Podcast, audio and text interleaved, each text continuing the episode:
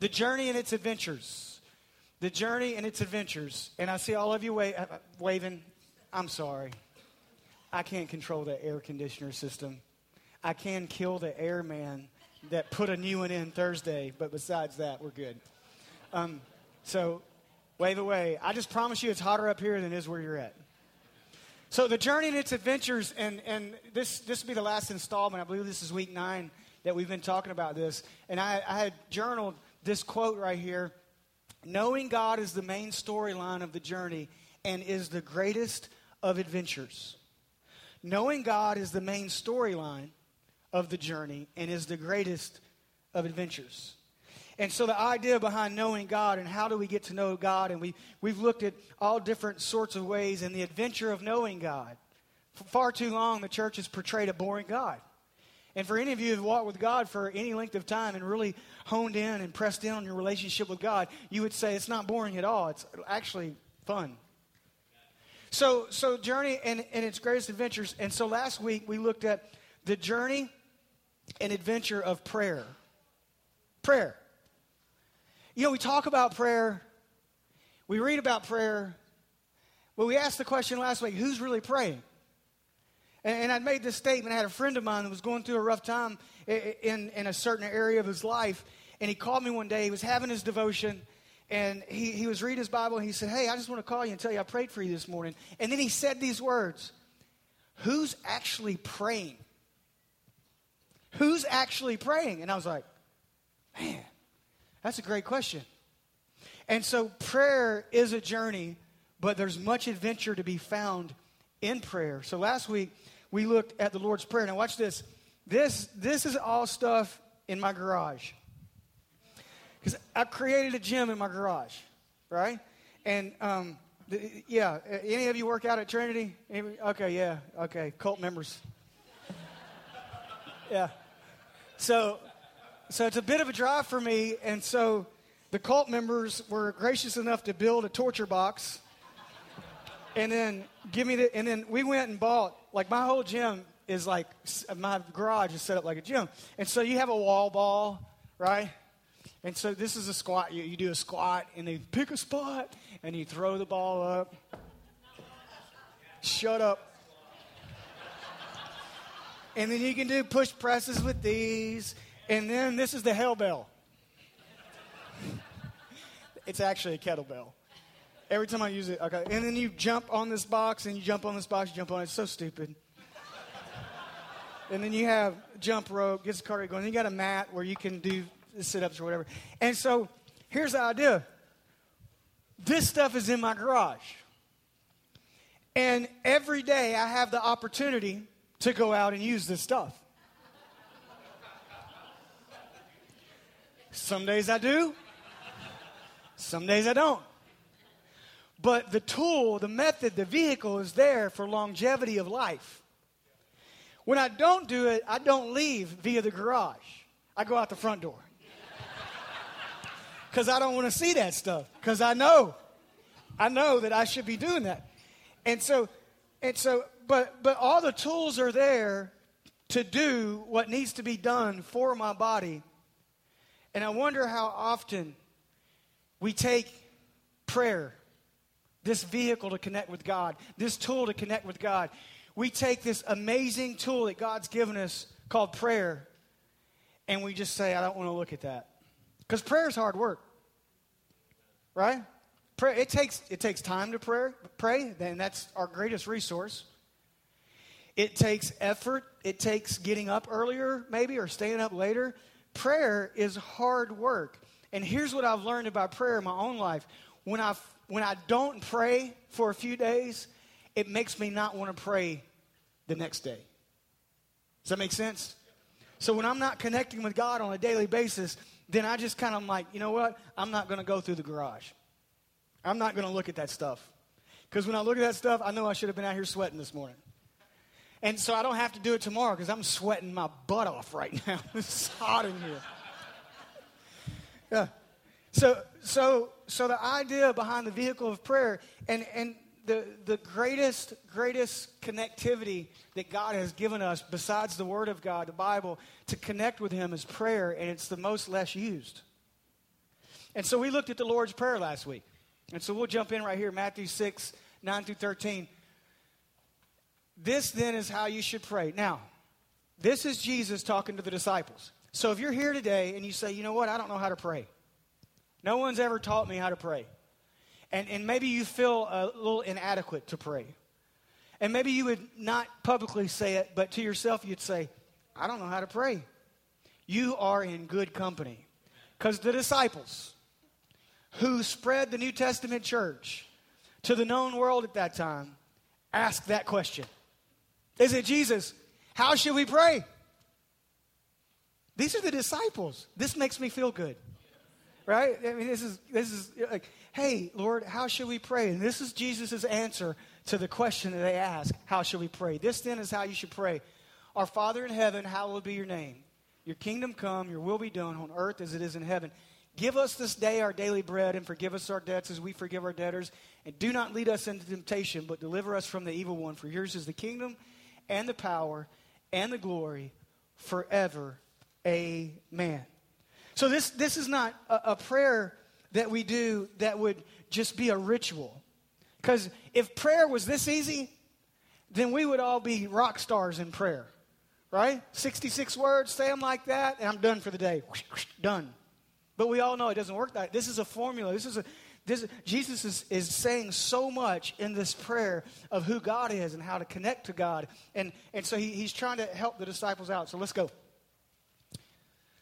So we looked at the first part last week. We'll look at the second part today. Matthew 6 12. And forgive us our debts as we forgive our debtors. That word debt right there is not necessarily what we would foresee in our time frame here as owing someone something.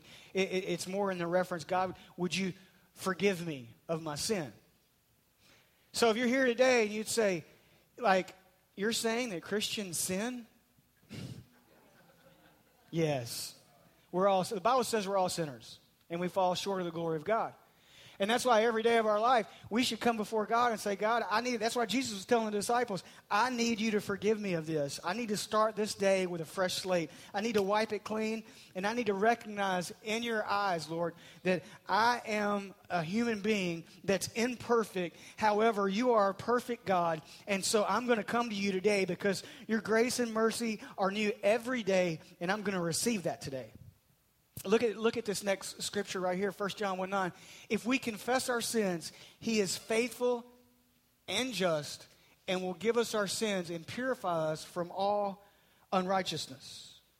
So, if we confess our sins, and this is not like to some person, unless you have an accountability partner that holds you accountable in a certain area of your life that you really trust, you can talk to that person about that area and how you maybe failed in that area that week. But this is between you and God. And, and I don't know how, how you guys, some of you were raised, but the Bible says that you have a high priest that's not separate from you, meaning Jesus, that was in all points tempted, yet lived without sin. So, in other words, he understands what you go through. He understands that. And then the Bible says when he was crucified, the veil was ripped, it was torn, which represented us having full access to the God who created everything. You do not need another person to talk to God for you. Yay is right. Yay. Woohoo. The Bible plainly states that, and we've said here that we believe the Bible. We're not going to argue that, that part. And so you don't need someone else to go to God on your behalf. Now, you can pray for other people, but when you get down to the, the, the root of confessing, you're, you're just talking to God. God, I promised I wouldn't do that. I promised I wouldn't get angry again. I promised I wouldn't go to that website. Lord, I know you're working in my heart. And I'm just going to tell you right now, God, I failed. And He already knows you failed because He's God. And He knows everything. But what happens is when I come before the Lord and say, God, forgive me, I'm recognizing my in, inability to do what I know I should do, but my flesh gets in the way. And so now I'm coming before God, and I come out of that prayer time, and this is Jesus talking to the disciples. I come out of that prayer time feeling a, a little lighter. If we confess our sins, look at Ephesians, or I think it's Ephesians 1 7. In him we have redemption through his blood, the forgiveness of sins in accordance with the riches of God's grace. God's grace is found in Jesus Christ. Jesus is God's grace. The gift of Jesus Christ to humanity, God's only Son, exemplifies and encapsulates God's grace. That's where we find grace. We find grace at the cross. We find grace in what Jesus Christ did for us. In Him, we have redemption through His blood, the forgiveness of sins in accordance with the riches of God's grace. So, the idea is, is just recognizing in our own life that yes, we do fail and we do sin, but God, I'm going to talk to you about that today. Remember, we, if you don't feel like praying, talk to God about it. Yeah, but before you know it, you're going to be praying. And that's all praying is. Because we're taught that you got to do the these and the thous and the thines and the those. How weird would it be if you went in Starbucks and said, Thy, I will have thee, multi caffeine, cappuccino, thou. so stupid. Like, how stupid would that be? The person behind the counter, you know, uh, the little girl that's working back there that's all hopped up on Starbucks, and they all are. They're just like, I mean, I get nervous just going in there. This reminds me of drug days or something where you just look at her because they're just like, ah! it's so true. But, but that's not how God wants to relate to us the way that we really are. So when I'm driving to work, I can just talk to God. I don't feel like praying today. I really do not feel like praying today. I don't even feel like talking to you today. Because let me tell you why. Because this, that, the other. And before you know it, you just got through praying. Because praying is just talking to God. And so Jesus gives the disciples this formula. Let's keep going, Kim. Number two, help me to forgive others. This is where it gets tough for a second. Matthew chapter 6, verse 12, and forgive us our debts as we forgive our debtors. And so that, that word right there is not necessarily in monetary form, it's, it's in sins. God, forgive me of where I fall short and help me to forgive others where they've fallen short on my behalf. Let's look at this next verse. Ephesians 4:32 Be kind and compassionate to one another, forgiving each other just as in Christ God forgave you. This is really hard. This is extremely hard. And this is where the journey takes some adventure on. Because I love to ask God to forgive me because I know I'm an idiot a lot of days. And I mess up really bad. I love. God, thank you for your grace that I find in Christ. Thank you, God, that your grace and mercies are new every day. Thank you, God, for forgiving me. But then when I turn that and I, I read this and I turn it to a place of, wow, does this mean I really have to forgive? I, I get forgiveness, but does this mean that I have to forgive other people? So, God, forgive me. And keep going right here, Kim. So, I've got to forgive other people at this point. Man, it's hot, isn't it? I will not see you for two days. Listen, just because you forgive someone doesn't make what they did right, it makes you right. Just because you forgive someone, you know, I don't know how bad people have hurt you. I don't know how you've been stabbed in the back. I don't know how people have abandoned you or walked out on you. I don't I don't know all of you. But but I do know this. When you forgive someone, it doesn't make what they did right. It makes you right. And and you can walk on with your life knowing, you know what? Those people really hurt me, but I'm good. Now watch this. This is a this is a deal breaker right here. This is a deal breaker. For if you forgive other people when they sin against you, your heavenly Father will also forgive you. But if you do not forgive others their sins, your Father will not forgive your sins. Dang. I mean, that's the Bible. That's full on, like, that's not me talking. That, isn't that hard? Isn't that extremely hard? Because don't we all have people in our life that have let us down and hurt us really bad? Maybe a mom, a dad, a sibling, maybe a child, maybe a business partner. And now my Bible is telling me that God's grace is sufficient, but I have to forgive others. And if I don't forgive others around me that have done me wrong, how can I expect to be forgiven? Because American culture teaches us we deserve everything, correct? You know, if you play on a soccer team and the coach is not playing you, then mom or dad just says, well, just quit because you deserve to be playing. Seriously. That coach don't know good talent when he sees it. Your mama lied to you. Just like she did when she told you you could sing.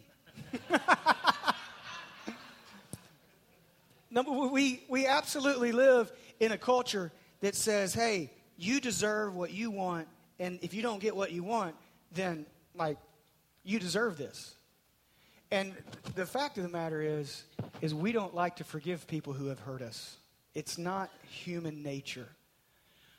But Jesus is saying right here, listen, you got to forgive those who have hurt you. And if you don't, there's consequences. So maybe this week you need to write a letter, send an email, make a phone call, or just get alone with God. Say, God, I've been harboring this hurt in my heart. Just between you and God, I need to forgive this person. Because forgiveness happens in the heart. Even this week, I had a conversation with someone that I know very well that hurt me really bad. And I was mad. And I'd never been mad at this person. I know none of you get mad. I know that. I wasn't angry, I was mad. Right? Two totally different things, right? Yeah, because when Raina gets upset with me, it's mad, not angry. When I get upset with her, it's angry, not mad. But it wasn't Raina. But anyway, so it wasn't. I'm serious. It, it wasn't Raina. I'm, I'm dead serious. I swear. And so I went to this person and I said, Look, I'm, I've been mad at you all week, and I need to forgive you. And I need you to forgive me for being mad. And when I had that transaction with this person, I wasn't mad anymore. Right? Let's put our big boy pants on and let's just call it what it is. And I'm going to tell you, I forgive you, and I'm going to move on with my life. And that, that's what Matthew 6, 14, and 15 is teaching us right here. Next thing. Help me with temptation.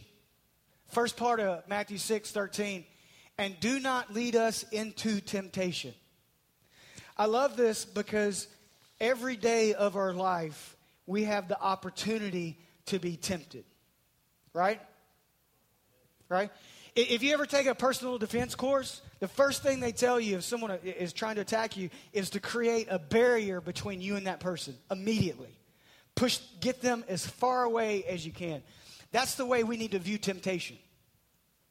Because we know we're going to be tempted, because we're flesh. And we go a few days without this book and a few days without praying, and we go a few more and a few more. And then remember, what you feed the longest becomes the strongest. So if I'm feeding my spirit man every day, it's strong. And when temptation tries to creep in, bam, my spirit rises up. Like, I know I shouldn't do that. But when I'm feeding my flesh more than I'm feeding my spirit man, my flesh is drawn to that temptation. So, in other words, every day, Jesus is telling the disciples, pray that you're not led into temptation.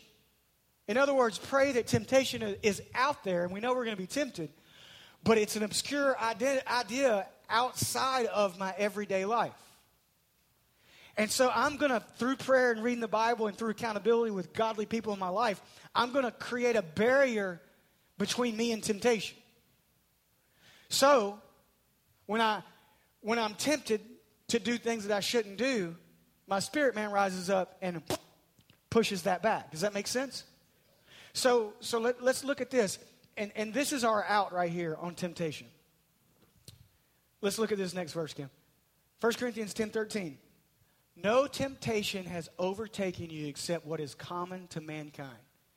And God is faithful. He will not let you be tempted and beyond what you can bear. But when you are tempted, He will also provide a way out so that you can endure it. So, stop whining. Just quit whining. Oh, you just don't know how bad I struggle with this, and you just don't understand I can't get over this, and you just don't understand. No, no temptation has overtaken you except what is common to mankind. Other people, believe it or not, sir, ma'am, other people are going through the same thing you're going through. I know it's rough to understand. And I know you think you're the only one, but you're not. We have a room full of people here that deal with temptation every day. And so I'm starting my day out by saying, God, don't lead me into that area. Don't lead me into that problematic area where I know that I'm going to get in trouble. Some people in this room may struggle with going to certain websites on a computer. You don't need to be on the computer by yourself. Some of you struggle, some of us may struggle with addiction. You, don't even need to go in Walgreens. Just stay away. Some of us may struggle with anger.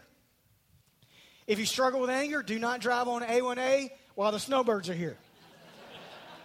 Because it's coming out.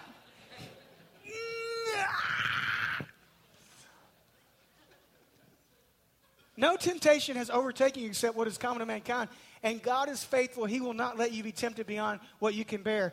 But when you are tempted, He will also provide a way out so that you can endure it. Here's the thing about temptation I choose to enter into temptation.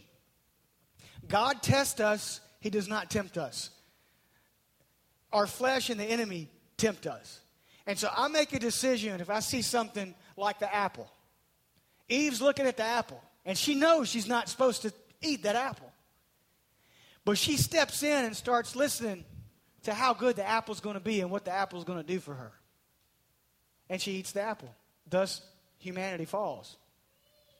And so, so the idea is I get to choose if I'm going to, yes, I'm going to be tempted, but am I going to enter into that temptation? Because when I enter into that temptation, I start looking around going, man, this is awesome. This is very gratifying to my flesh. This feels good. This is amazing. And then when I fall for the umpteenth time to that temptation, I enter out of that temptation and I feel like crap. Because I know that I know that I know that I wasn't supposed to do that. And so here's the idea Jesus, in, in his word, says, I'm gonna, I will provide a way for you out so that you can endure that temptation.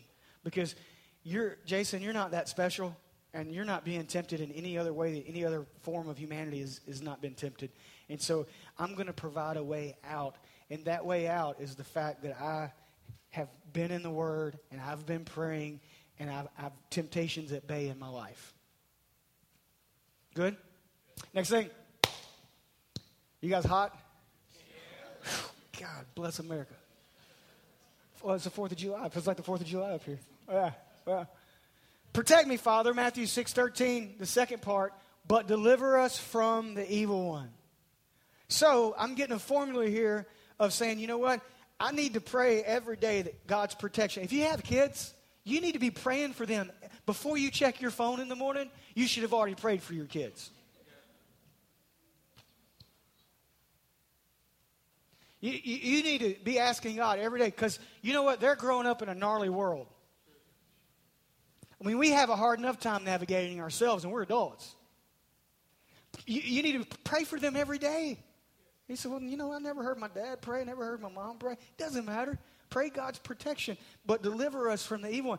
God, protect us from evil today. Protect us from things, the, the plan of the enemy in, in reference to our everyday life.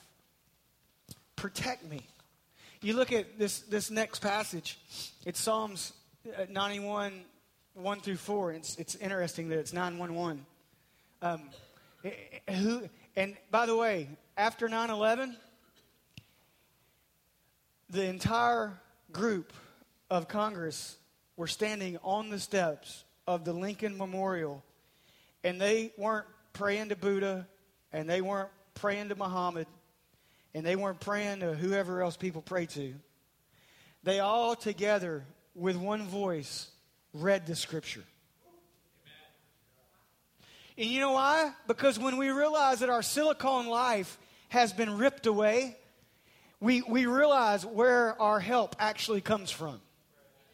There's never a time in American history that the church had been more full than the Sunday after 9 11. Why? Because all of a sudden we realize, I'm not all that, I guess. Right? Like we started wondering, like, and, and life questions started coming in, and we're like, oh. So, so Psalms 91, 1 through 4 Whoever dwells in the shelter, shelter of the Most High will rest in the shadow of the Almighty. I will say of the Lord, He is my refuge and my fortress, my God in whom I trust. Surely He will save you from the fowler's snare and from the deadly pestilence. He will cover you with His feathers, and under His wing you will find refuge. His faithfulness will be your shield and rampart. Tell you what, man, you need to write that down, put it in your phone, And the next time you're really, really going through a rough time, read that. Speak it. Read it out loud. Whoever dwells, I love that dwells. In other words, whoever is abiding, whoever is under the wing. And then that, that beautiful, the beautiful analogy of feathers, like a, a mother bird with the feathers over, you know, over the, the, the, the what do you call little birds? Little birds. Chiclets, that's a candy. Chicks. Surely he will save you from the foul snare. He will cover you with his feathers, and under his wings you will find refuge. His faithfulness will be your shield. So every day I'm praying, Lord, would you protect me today? Lord, would you watch over me today? God, would you would you actually just above all and everything else protect my family, protect my kids, protect my marriage, protect my finance, protect God. And this is Jesus talking to the disciples saying, This is, you ask the question, this is how you pray. And again, it's not just a, a verbatim prayer, it's, it's a formula, it, it's an outline for prayer every day of our life. Every day of our life. Last thing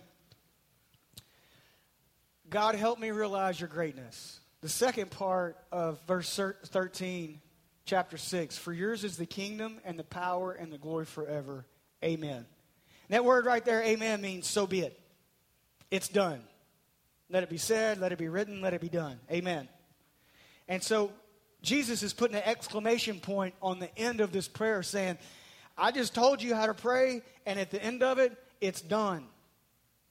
It's done. And so when I spend time with God and I read His Word and I follow this formula with prayer, I wind up at the end of this prayer where it says, For yours is the kingdom and the power and the glory forever. In other words, God, before I start my day or before I go to bed tonight, I am reminded of your greatness. Because we're, we're all important, right? We're so important. And sometimes we get too big for our britches, as my grandma used to say. Boy, you better put some bigger britches on because you're getting too big for those. She spanked me all the time. And I know nobody does that anymore, but don't tell her that. As I turned 43 last week and I, I went back to see her 4th of July, and she would have still spanked me. Isn't that true? Oh, in a heartbeat. Boy, you better, I'm going to wash your mouth out with soap.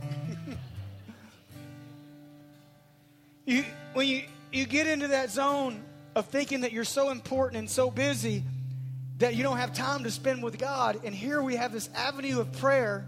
We have the garage of prayer that we know is good for us and we know that we need to be doing. But yet we go out the front door instead of going through the garage because we don't want to look at that stuff because we didn't use it today. And, and so now I'm, I'm an anemic Christian because I'm not praying. But when I do, I realize how awesome God is and how much He's blessed my life and how fortunate I am to have felt, uh, healthy family members and how fortunate I am to have food every night. His greatness provides that. Every what Jesus is saying right here is don't forget everything you see, touch on this earth belongs to God. Everything you have belongs to God. Well, you don't know how hard I worked for that. Well, who gave you the health to work? Well, you don't know how many hours I spent doing this or that. Well, who gave you a mind to do that? Because if we're really going to buy into the Bible, which we've said we, we have, then you got to at some point assess how how am I able to do what I'm able to do, and that's through God. So, I went back to Job, and I, I want to read this to you, and then we're, we're going to leave before someone faints. Mainly me. So, so here is an unbelievable, like a snippet of God's greatness. Now, you remember Job? Whole family died. He starts whining and complaining. His friends are telling him to, to just die. His wife, this is a good marriage counseling tip. His wife comes and says, Why don't you just curse God and die? I was kidding about the marriage counseling tip. Yeah, his home wife said, Why don't you curse God and die? And so Job, he starts whining. And if anybody had the right to whine, it was Job. If anybody throughout the Bible, I mean, I mean, like you read the story of Job and you're like, dude, I'm so sorry. I feel bad for you right now. So he's he gets to the point towards the end of the chapter, and so now he's bought into his friend's theology and his wife's, and he starts whining. This is and so God, God just shows up and says, "Brace yourself. I will question you, and you will answer." Game on. Can you imagine? Can you imagine if you're just whining to God out by the pool one day, you know, just hanging out, and all of a sudden God just brace yourself. I'm about to ask Jason, I'm about to question you, and you will answer. You're right. That, that's the right answer, right? Just immediately, you're right. But this is what he says, and this just gives you a snippet into when I, eh, your kingdom and power and glory forever, amen. We, we just forget God's greatness many days of our life. Where were you when I laid the earth's foundation? God's being sarcastic here, by the way. Where were you when I laid the earth's foundation? Tell me if you understand. Who marked off its dimensions? Surely you know. Who stretched a measuring line across it?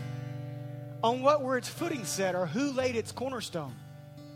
While the morning stars sang together and all the angels shouted for joy. Who shut up the sea behind the doors when it burst forth from the womb? When I made the clouds its garment and wrapped it in thick darkness? When I fixed limits for it and set its doors and bars in places? When I said, This far you may come and no farther here is where your proud waves halt. Have you ever given orders to the morning or shown the dawn its place that it might take the earth by the edges and shake the wicked out of it? The earth takes shape like clay under a seal, Its features stand out like those of a garment. The wicked are denied their light, and their upraised arm is broken. Have you journeyed to the springs of the sea or walked to the recesses of the deep? Have the gates of death been shown to you? Have you seen the gates of the deepest darkness? Have you comprehended the vast expanses of the earth? Tell me if you know all this. What is the way to the abode of light, and where does darkness reside? Can you take them to their places? Do you know the path to their dwellings? Surely you know, for you are already born. You have lived so many years. You feel like you're reading Lord of the Rings right here, right? It's just like caverns of stuff. It's awesome.